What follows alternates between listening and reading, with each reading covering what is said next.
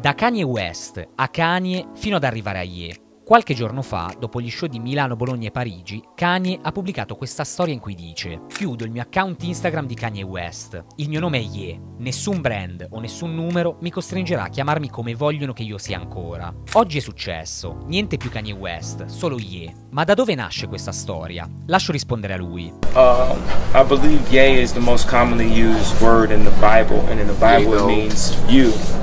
So it's I'm you, I'm us.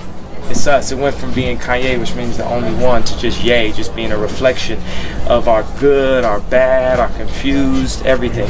That I'm just more of a, a reflection of who we are. Ye ha dimostrato un'altra volta di non smettere mai di evolversi e di cambiare tutto ciò che lo riguarda e lo circonda. Per cui ti chiedo, quale periodo della sua produzione artistica preferisci? Scrivicelo nei commenti e segui S, musica e quello che la ispira.